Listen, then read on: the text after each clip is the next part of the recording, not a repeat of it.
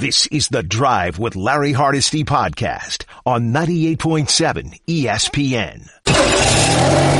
Everybody on? Good. Great. Grand. Wonderful. This is the Drive with Larry Hardesty. No yelling on the bus.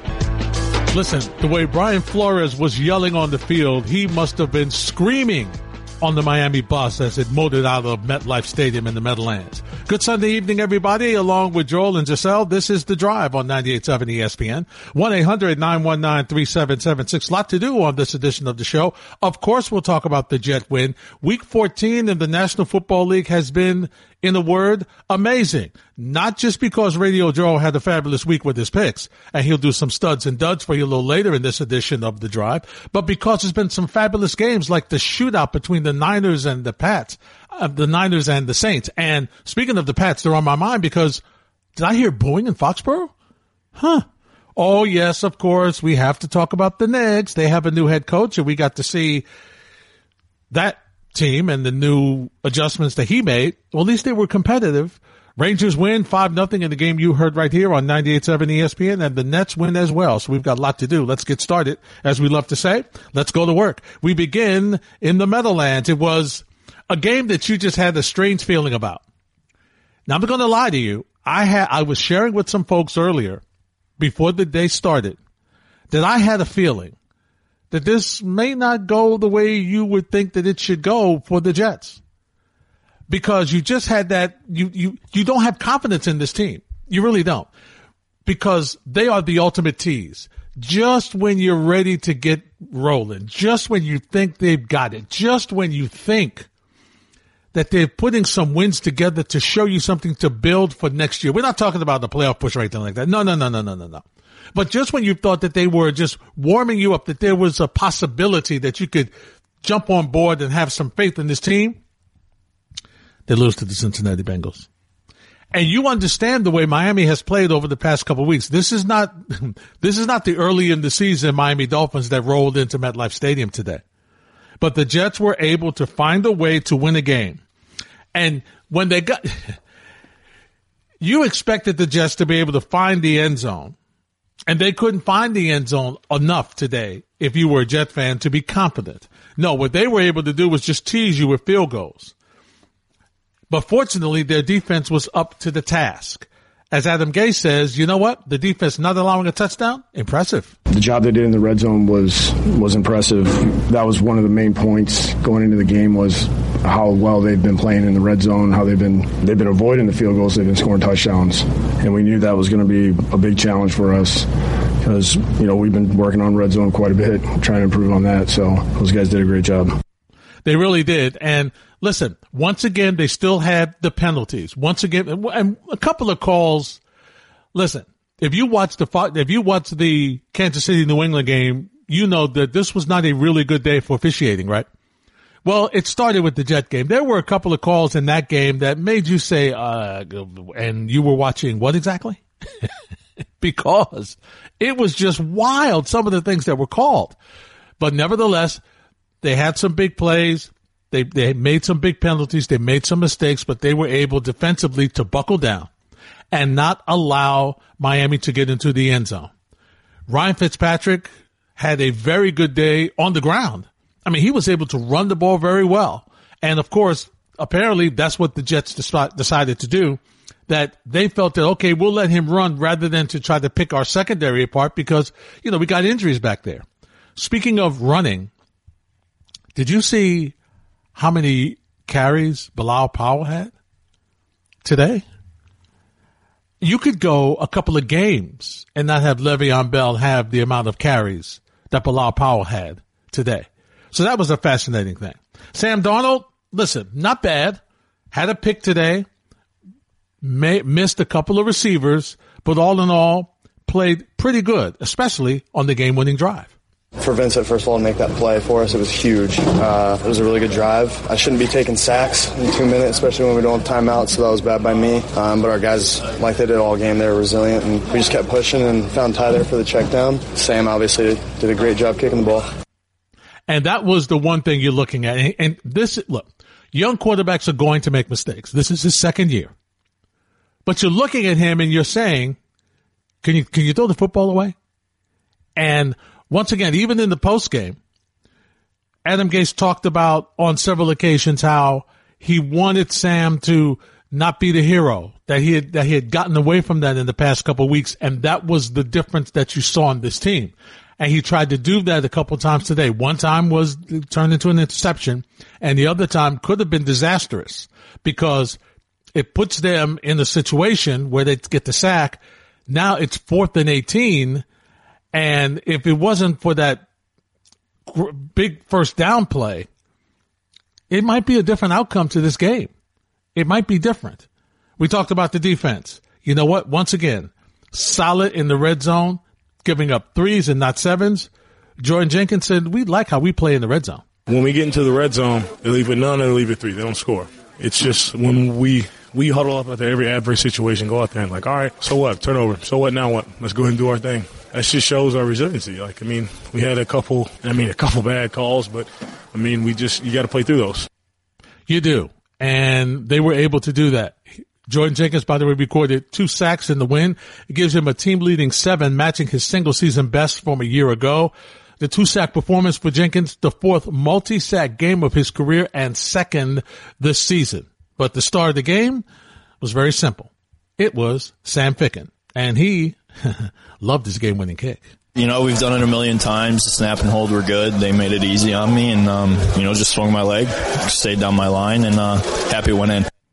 44 yard field goal to give the win to the Jets 22-21 to kick the 23rd walk-off field goal and the longest in franchise history. Amazing. And the first in regulation since 2013 when Hero converted a 43 yarder at Atlanta to win the game 30 to 28. 1-800-919-3776 is to drive on 98.7 ESPN. We're recapping the uh, Jet story. And for me, the Jet story was not only that they found a way to win, which is obviously a good thing, but that they were able to focus so much on the run. And, and it, it's just crazy.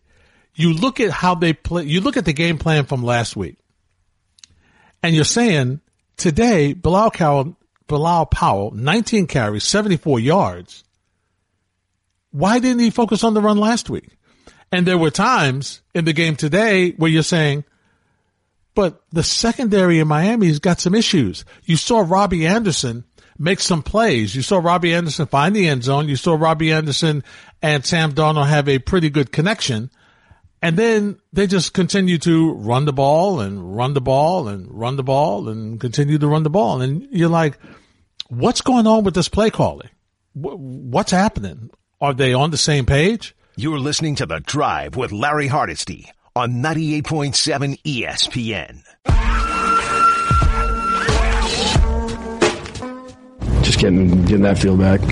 You know, I mean, last week was wasn't a fun week for any of us. You know, guys were disappointed that happened, and I think they did a good job of putting a good week of work. I saw those guys come out and really good practices on Wednesday and Thursday and Friday. Adam Gase, it was nice to get a win. You're listening to The Drive on 98.7 ESPN. Larry Hardesty with you, 1-800-919-3776. And although they did bounce back after losing to the Cincinnati Bengals, the winless Cincinnati Bengals, and allows Adam Gase to not, not be the first head coach to lose to his former team twice in the same season, it could have been worse. It came down to a controversial call on the last, on that game winning drive. It was Nik Needham who interfered with Smith's right shoulder. And the play at first, you're wondering, you're saying, is it, is it enough to, to, why didn't they throw the flag? and you're wondering what's going on with it, why the flag wasn't thrown in the beginning, because it looked as though, and see, that's the issue with pass interference and the pass interference penalties is it's not one single rule. What it is, it, it's, it's interpreted by what crew is calling the game for you. Because a number of the plays that happened in the game today, another crew would have called. It would have been even worse. it would have been more and more flags thrown. The, the, the, the air would have been littered with, with yellow today. But this crew kind of let them play a little bit, kind of let them play. And, uh, you know, Vincent Smith had that big drive, short pass to him. He turns into a 37 yard gain. All right. Two plays, then the sack puts the ball at the Dolphins 46.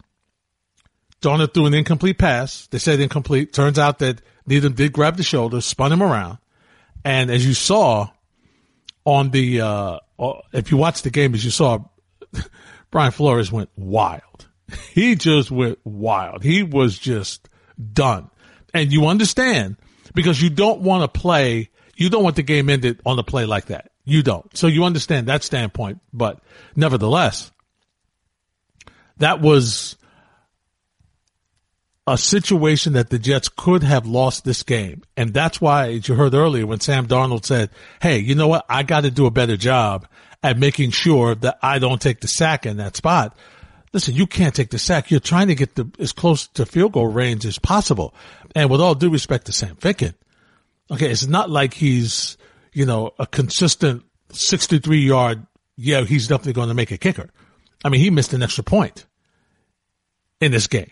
So you, you have to be concerned. And, and with the way the field goal kicking has been for this team this season, you want to make sure that you give them as, as much cushion as possible. And th- that would have been a much tougher field goal, clearly, if they don't get that pass interference play. Here's Sam Darnold on that, uh, PI, uh, that pass interference call. I thought it was pass interference, and obviously they overturned it, and it was good. You know, I thought first and 10 is obviously a lot easier than fourth and 18, so, you know, it was good for us to, to get that call and then move the chains and, you know, continue to drive. And that drive was big. As I mentioned, once again, Ryan Fitzpatrick, uh, 21 of 37 for 245 yards and a pick for Miami. Uh, didn't have two of his top guys. But once again, his ability to extend plays on the ground, which is something that, listen, Jet fans know. They remember how he was able to do that. You, you love that, that, you know, that, that, that rough play. You love that he wants to put his body on the line, even at what, 37, 38 years old. You love that he thinks that way. You love that he, you know, at seven rushes, 65, he averaged just under, just over nine yards a carry. And his longest was 20 yards. I mean, he was the leading rusher. for Miami. But nevertheless, the Jets were still able to not allow them to get into the end zone. And Miami had their chances. I mean, there were six times that Miami was in the red zone. Jets defense held them without a touchdown. They become only the fourth team since 1991 to hold that opponent without a touchdown in at least six red zone opportunities. And once again, it was coming up with big plays late. A couple of them were uh, pressures up the middle where they got some sacks. They were able to uh, stop the run game from getting rolling there. So listen, give the Jets some credit. And now they take this game and put it in their pocket because they have a very tough opponent. Thursday night in a game you can hear right here on 98.7 ESPN when they face the Baltimore Ravens, a Baltimore Ravens team that is really as hot a team as there is in the National Football League with a quarterback who is, listen, arguably right now the league MVP, right up there, you know, with with the young man in Seattle who uh, having a tough time right now is Russell Wilson and the Seahawks are trailing the Rams twenty one to nine in the fourth quarter, and we haven't seen this is a Rams team we haven't seen maybe since last season as dominant as they've been. This is surprising, but it's something about them when they face the, the Seahawks. You know, you go back to week 15 of 2017 and the Rams beat them 42 to 7. So maybe it's something about facing Seattle in December, right? It's, it's crazy. It's just crazy. Tomorrow night, the other local football team, the New York Giants will be in action and uh, they will travel down to Philadelphia and they will face the Philadelphia Eagles with Eli Manning getting the start uh, because yesterday Daniel Jones was officially ruled out for the game, so Eli Manning will start his first game since being benched in week three. Jones didn't practice all week, dealt with that mile high ankle sprain, and of course that's you know listen fueled speculation that he could have played. maybe that uh, people upstairs in the Giant front office a little concerned that his at his play over the past couple of weeks, inability to hold on to the football, and then a lot of turnovers. And beside the team has been losing. And so they were concerned about that. Is is this time maybe that we should sit him down, let him take a step back since he's hurt? Yeah, he could play, but listen, let's take it easy. Let's see what he can do. Let's let him sit back, watch Eli for a week, see what happens. And if Eli wins, then we'll play it by ear and see if he's available. If Eli loses, then we'll probably bring him back for the following week. And that's going to be the interesting question for me is to see what happens to this giant team as far as who's the starter going forward. Suppose Eli wins tomorrow night. Do you then pull him and put Daniel Jones in? Of course, you want Daniel Jones to get as much experience, as much playing time as possible. But that game is at home. And yes, it's the Miami Dolphins who will be back at MetLife Stadium next Sunday at one o'clock. This time facing the other New York team, the Giants. So it'll be a little different. Uh, Eli Manning will have a Golden Tate for the first time. They'll be able to play in the season together. Uh, they've lost eight in a row. And listen, they are ready, obviously begging for a win, desperate for a win. But this, this sets up to be a very interesting scenario. And I'm very curious to see how this works out. If indeed we're in a situation where Eli Manning is able to lead this team to, to a win. I mean, personally, I guess you want him to, you want him, you'd love to see him at home to get his last home game. Because look, he's in the final year of his contract. His future with the Giants is up in the air. Future in the NFL is up in the air for the first time since being the number one selection in 2004 in the draft. So what's going to happen? So I think he'll do well tomorrow night. I really do. I think he'll, he's, he's a professional. I think he'll play well. I think he may, he may be rusty early. He may be, he may miss, you know, miss timing with a couple of receivers early, but I do think that he will be able to give them a representative, uh, effort and they will, he will put them in a position where they will have a chance to win the, to win the game against Philly who is not really playing the best right now, as is nobody in the NFC East. They're all struggling. So I think it, while I expect that you, you would think that on paper Philly would win because they're better than the Giants, uh, you know, when you have these divisional matchups at certain point in time, you have to throw, sometimes you throw the records out the window and it would, it would please the Giants nothing more than to go into Philly, beat Philly and further compromise their limited playoff hopes because in the NFC, only the division winner is going to the postseason with those records. Only the division winner. So if the Giants can find a way to hurt Philly's chances, they would love to do it.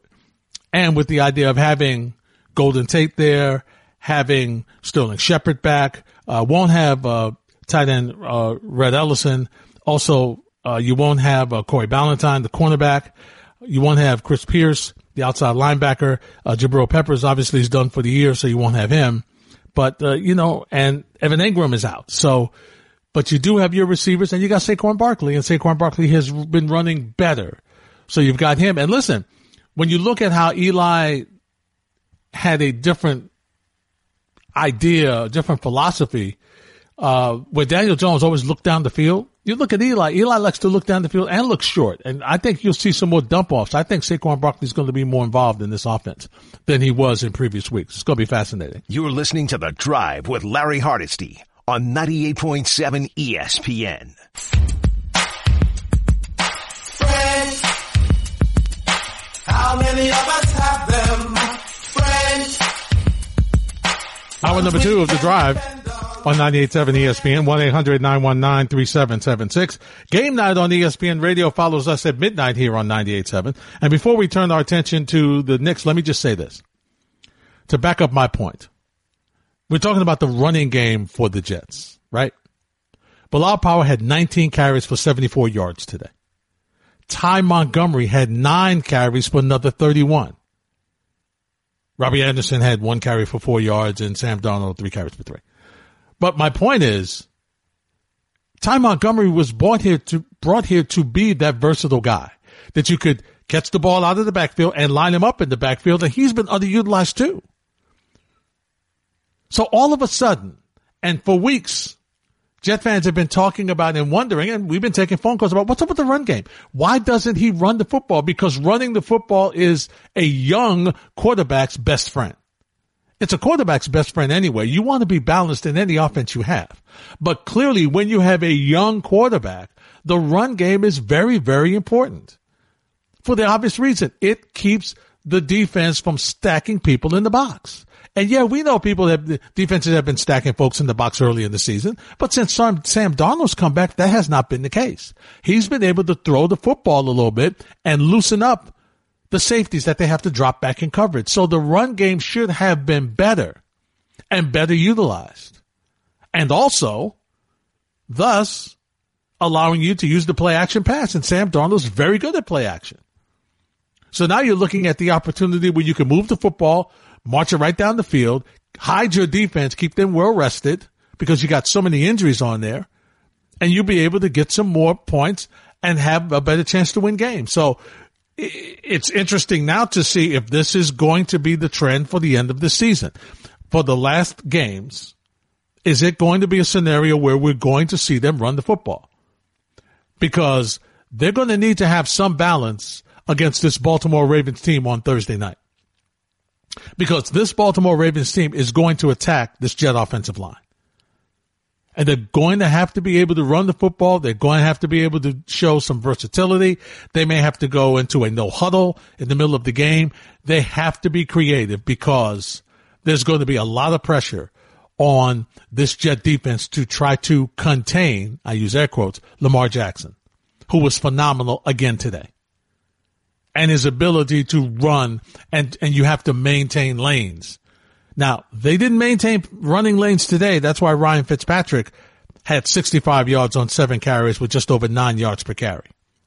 They do that Thursday night against Lamar Jackson and he's going to score a couple of touchdowns on the ground. Not, not worried about throwing. And you have to be about time of possession is going to be key if the Jets have any opportunity of staying in that game against the Baltimore Ravens. You've got to keep that offense off the field. And the only way to keep that offense off the field is for your defense to be like your offense. That would be great, right? 1-800-919-3776. Alfie's in the Bronx. Alfie, you're next on the drive. Hey, how you doing? Good, Alfie. Okay, I'm wondering, this you obviously you saw how many carries the Jets were giving out today. Yep. I'm thinking, would you would you say that maybe somewhere in management that the coaches are holding him back on giving him more of giving Bell more running plays so he won't meet his bonuses? Could be. And but I, I don't think that's management per se. I I just think that's Adam Gase. I don't think Alfie and thanks for the phone call that Adam Gase is really fond of you know, what Le'Veon Bell brings to the table. And had he been here before, Mike Maccagnan went out and spent the money for Le'Veon Bell. Le'Veon Bell, I don't think Le'Veon Bell would be a Jet. Look at the history. And Trey mentioned it last hour. Look at what happened. Jay Ajayi, and I was embedded with the Jets at that time. He came off back to back 200 yard efforts, 200 yard games. And then all of a sudden he just like disappeared from the, the from the Miami offense. Look what Ryan Tannehill's done after leaving Adam Gase. He's he's one of the hottest quarterbacks in the National Football League. Yes, I know he's healthy. That's part of it. But he's never even when he was healthy, he didn't show you that type of production when he was in Miami. So maybe there's an explanation but until we hear that explanation and just drawing by the numbers and what we see, it would, it would appear that it's very simple. That Adam Gase would rather throw the ball, which is okay, but you could still use Le'Veon Bell in that scenario. He's great coming out of the backfield. He's great lining up in the flat. And what he does is he would spread your, he would spread the opposing defense out. So, okay, all right. So maybe you don't feel like you want to run him, but at least you could use him in other ways. He's making a lot of money. And he's been underutilized from the beginning. And as Jay Feely said on the broadcast today of the game, that's on Adam Gase. That's not on Le'Veon Bell. Le'Veon Bell's been the good soldier. Le'Veon Bell's been ready to play. Le'Veon Bell until this week with the illness as Gase mentioned in the postgame that he wasn't even allowed to be around the team, which is why he was ruled out yesterday. That he definitely wasn't going to play today. He wasn't allowed to be around the team. He's been ready to play. And and what's more mind-boggling is the fact of the attention to running the football today when the team you played last week had trouble against the run. And you didn't run the ball like this against them. It's confusing. It really is. It makes you wonder what is going on. What what is that? And Adam Gase made a statement in his post game press conference about how he play calling wise put Sam in some didn't help Sam out and put him in some tough positions.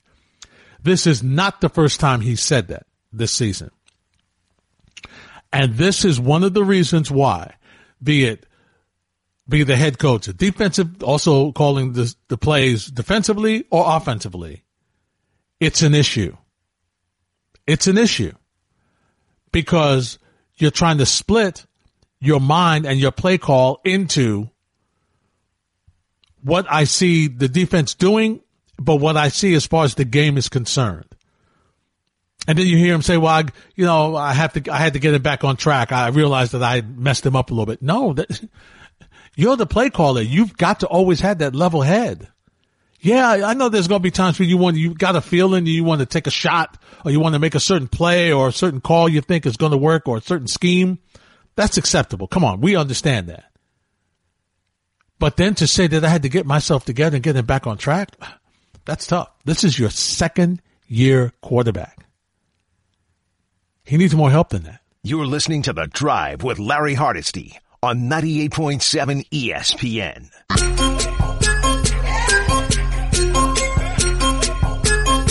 You're listening to The Drive on 98.7 ESPN. So it happened on Friday, right around the time the Michael Kay show hit the air. That's when the Knicks fired David Fizdale after the team had lost eight. Yes, I know it seemed like more, but it was eight consecutive games. Now here's what's interesting. The move was made after Fizdale oversaw a practice, spoke to the media, and said hello to Mills and Perry in front of the cameras. Now this, this took me back because I was covering the Knicks when Mike D'Antoni,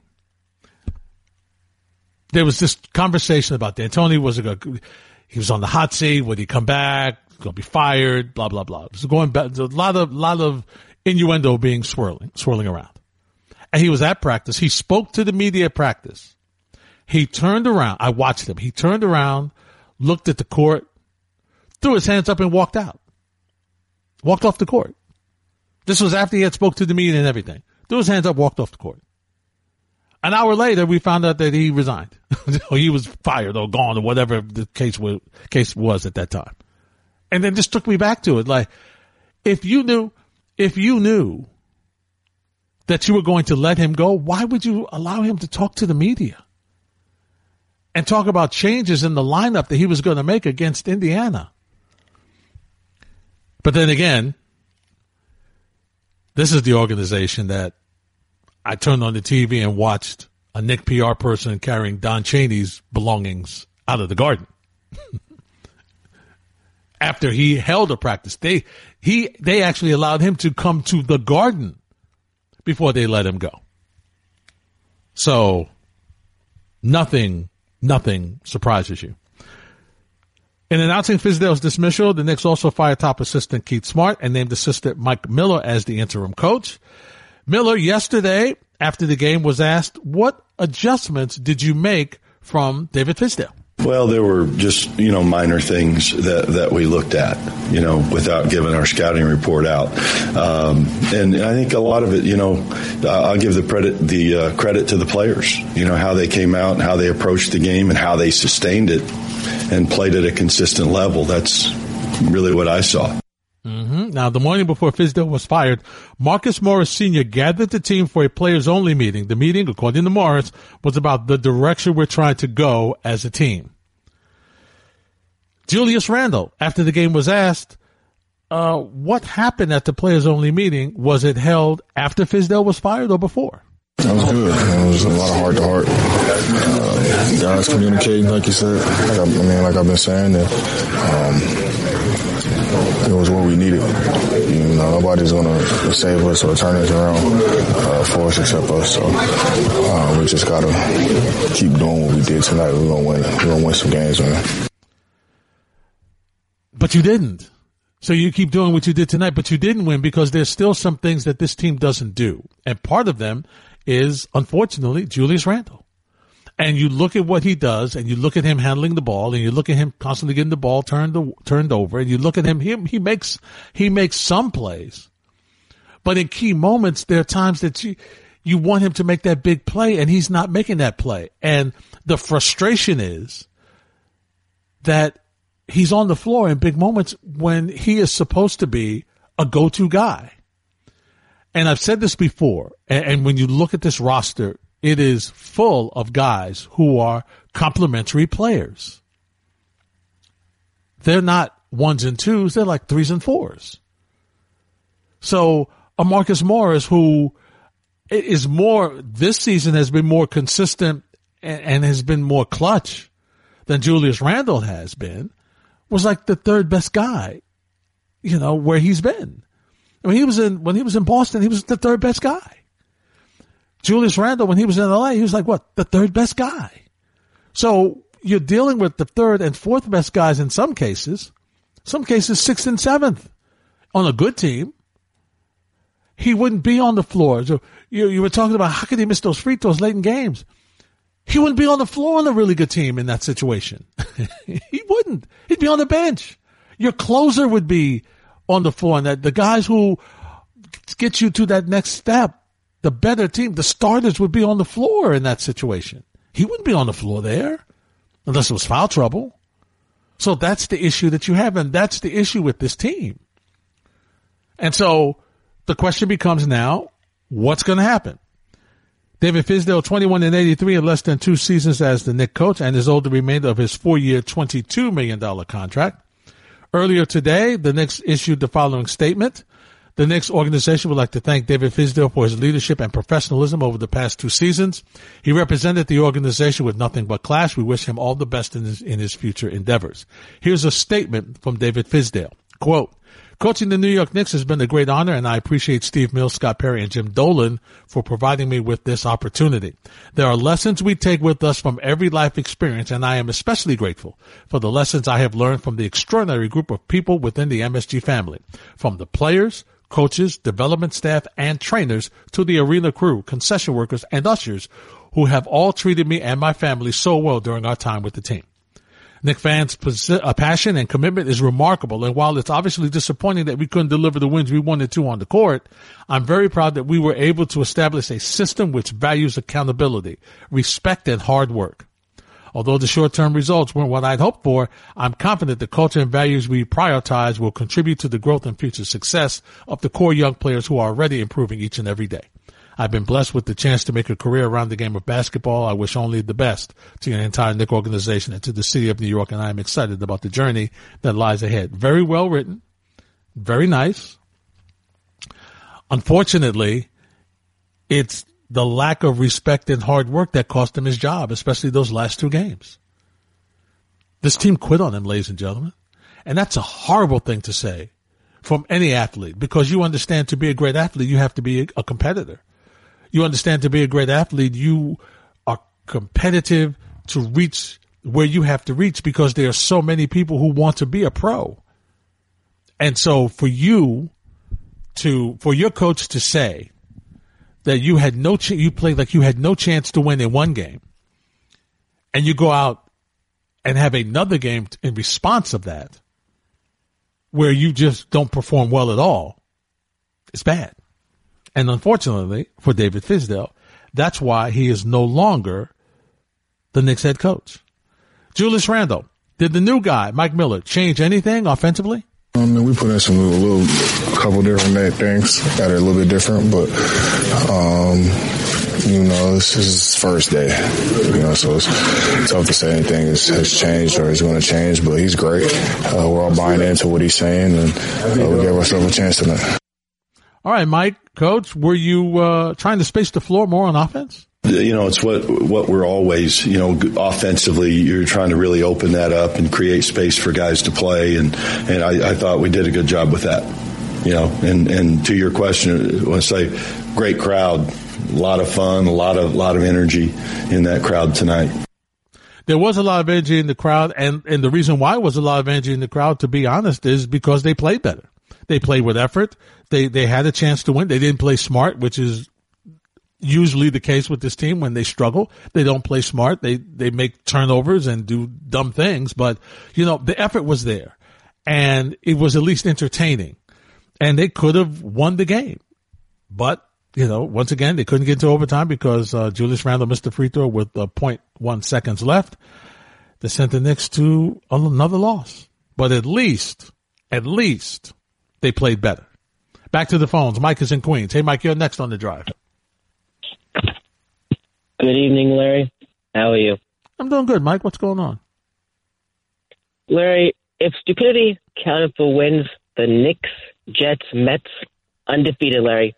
Undefeated. uh, I hate to say it, Larry, but the, the Knicks, the head coach, it's a graveyard, Larry, a graveyard. Coaches come here to die, Larry. They come here to die. It's a tombstone after tombstone. It's all, it's a graveyard. And when every coach fails, Larry, is it the coach or the team? Who's the real issue? If every coach fails, I mean, Larry, what? Tell me what coach besides Jeff Van Gundy has succeeded. So if every coach fails, can we? Let's say it. It's not the coach, but they had to fire Fizdale. Why? Not even because of the loss. It's not even because of, of the 50 point loss. But when the GM holds a press conference, when they take that step, Larry, if you don't fire him, then what are you doing? You look even dumber than if, if, if you don't fire him. So once the, that press conference was held, you know he, he you knew he was gone, and he made his own errors. But I just, Larry, I'll say this: the Knicks can bring in a new coach, even Mark Jackson. But Larry, I said this before, and I've and if you and I've heard this more on, on of, of other callers, but I've been saying this for, for years. The president is Steve Mills. Now, yes, they hired uh, the, the, other guy as a GM, Scott but Perry. again, Larry, the president, the top dog, top dog is Steve Mills. Larry, tell me, where on Steve Mills' resume does it say building a winning team, Larry? That's my point.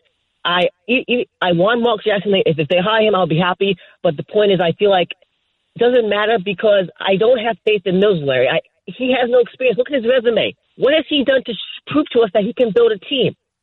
So I hope they get Jackson. But if they do get Jackson, I'm still scared because he may, because Jackson will fail because every coach fails.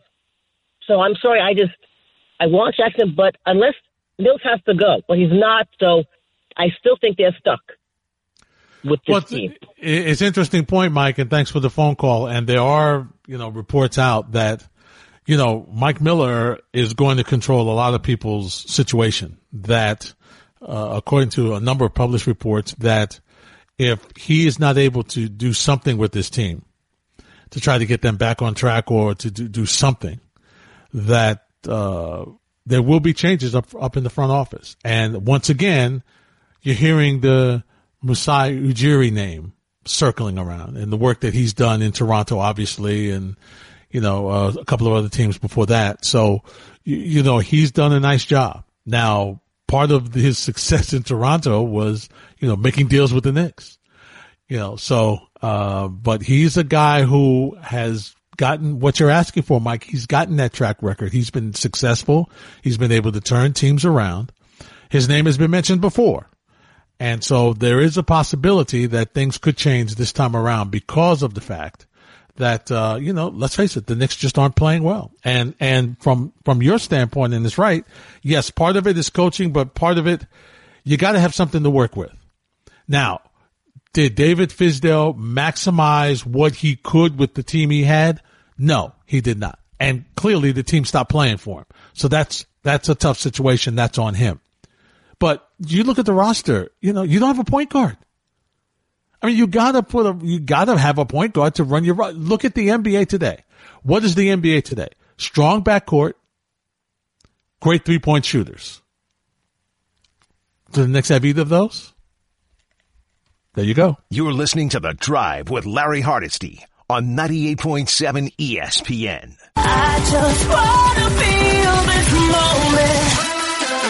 It's the drive on 98.7 ESPN, 1-800-919-3776. Game night follows us at the top of the hour here on 98.7. I tell you what, we'll get to this, the callers in a minute. Time to go around the NFL, get you caught up on some scores in the National Football League for week number 14. We begin with the one o'clock games at MetLife Stadium. It was the Jets with squeezing out a win.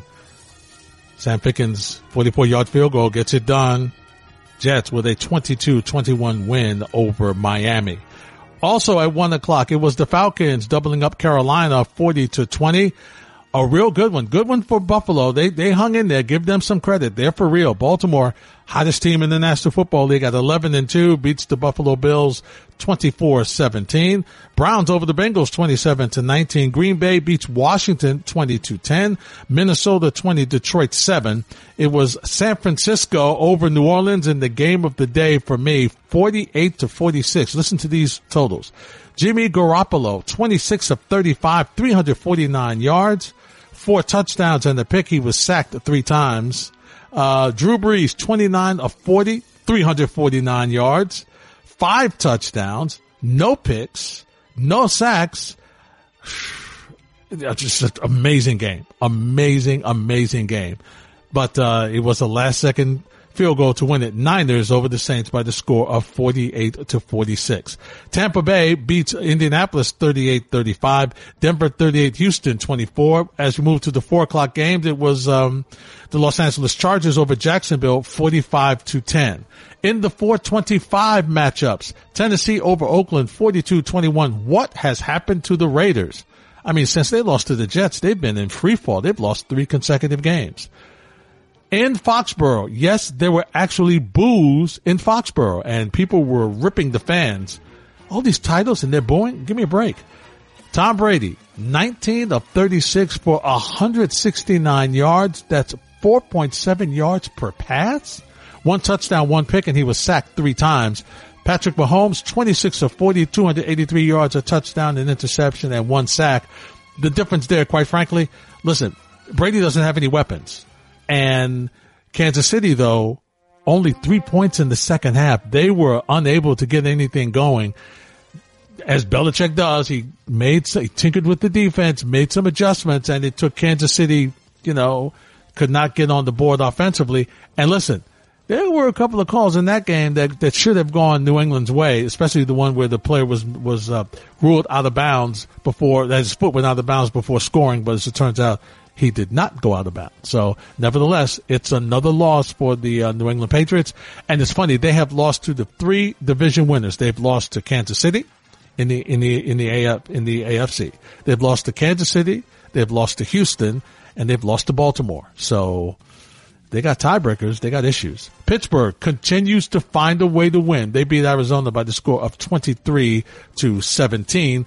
And in uh, the Sunday night matchup, which, listen, Russell Wilson did not have the game that we expected Russell Wilson would have. Um, and you give the Los Angeles Rams a lot of credit for that. They played extremely well tonight. And, um, you know, they, they made it hard for the, the Seahawks to get anything going, and they win by the score of 28 to 12. Jared Goff, 22 of 31 for 293 yards and two scores. Todd Gurley, yes, I did mention him. Todd Gurley, 23 carries, 79 yards, and a touchdown. And people have still been looking for Todd Gurley since the playoffs last year. Russell Wilson, 22 of 36, 245 yards, and uh, one interception, no touchdowns. Of course, tomorrow night, the New York Football Giants will head down to Philadelphia to play the Eagles. Giants at two and ten, Eagles at five and seven, with Eli Manning getting the start. And that's your week around the league in Week 14. Let's go back to the phones. 1-800-919-3776. Dave's in Commack. Hey, Dave, you're next on the drive. Hey, Larry. What's up, Dave? I'm good and pissed. Pardon Okay. my language. Got you. Uh, Tell me why. I was reading in Newsday that tomorrow's Giants game is going to be only on ESPN. I think it's pathetic that Mara given this is a losing team, would make fans pay to watch the game. That's weird, Dave, because I've seen uh, advertisement and promos that the game is supposed to be on Channel 7 locally. Not in Newsday. Today's Newsday, it's not. Huh. But I also think is pathetic is the Hockey League, together with, and I mean the NHL, together with Verizon Cablevision, have made it so you can't watch the Islanders Devils games streaming. Uh, you can only get it through Cablevision or Verizon or the satellite companies. Hmm. And it's cheaper if you're able to get it streaming for the year. It's like a hundred, a hundred bucks Right. for the rest of the season versus paying eighty dollars a month for cable, approximately, to watch the Islander games. Wow. I wasn't aware of this, Dave. Thanks for the phone call. I got to check into that and find out what's going on with that. That that's that's surprising, and especially the NFL because if, if memory serves me right, I I don't think the according to the NFL rules in the local area they have to be on free TV. If the even if it's a Monday night game or a Sunday night game, well, Sunday night game would be on free TV anyway. But a Monday night game or Thursday night game, that game, if your team is in that is playing in that game, it has to be shown on free TV in the area. So, and I've seen the promos for it being on on Channel Seven ABC. So, um, I'm I'm surprised. We'll check into that and see what's going on with that. That that's that's fascinating. Rick is in Newark. Hey, Rick, you're next on the drive. Hey, Larry. What's up, Rick? How you doing? Can you hear Great. me? I hear you fine, my friend. Talk to me. Yeah, I, I just like on the Knicks game last Mm-hmm. night. I mean, the other day. Um, the, the difference was um, they let the starters play more. To me, Well, you know, I- yeah, I guess when you break down the minutes, um, Rick, and thanks for the phone call. Um, and I'll do that right now. I can pop, pop that up for you. I thought really that the backcourt, however, I thought El, I thought Elfrid Payton played more than uh, Ntilikina did. So, um, I have to double check that and see, uh, what happened with that because, uh, to me, I, I really thought that the, um, as far as the backcourt was concerned, I thought the backcourt played, but you know, he kind of split that backcourt up because Dennis Smith Jr. I thought did not get a lot of playing time. I expected him to get some more playing time. Uh, and the team that was on the floor late, um, was a team that, you know, was a team that was getting things moving. They moved the ball a little bit. And I think that's what Miller's going for. And, and that's what you need to see. You know, you want to see a team that's moving the basketball. And I think if, if that's the case, that the offense did, the bench did play more, it would be a scenario that the, that the, I mean, that the starters played more. Listen, to be honest, the bench has not really played well over the past couple weeks. This bench has been, and, and they've gone through stretches where they have played better, but over the past couple weeks, this bench has not played to the level that you would expect them to play. And it, it's, it's been a situation where, especially early in games, they've kind of cost the team. They've cost them in momentum.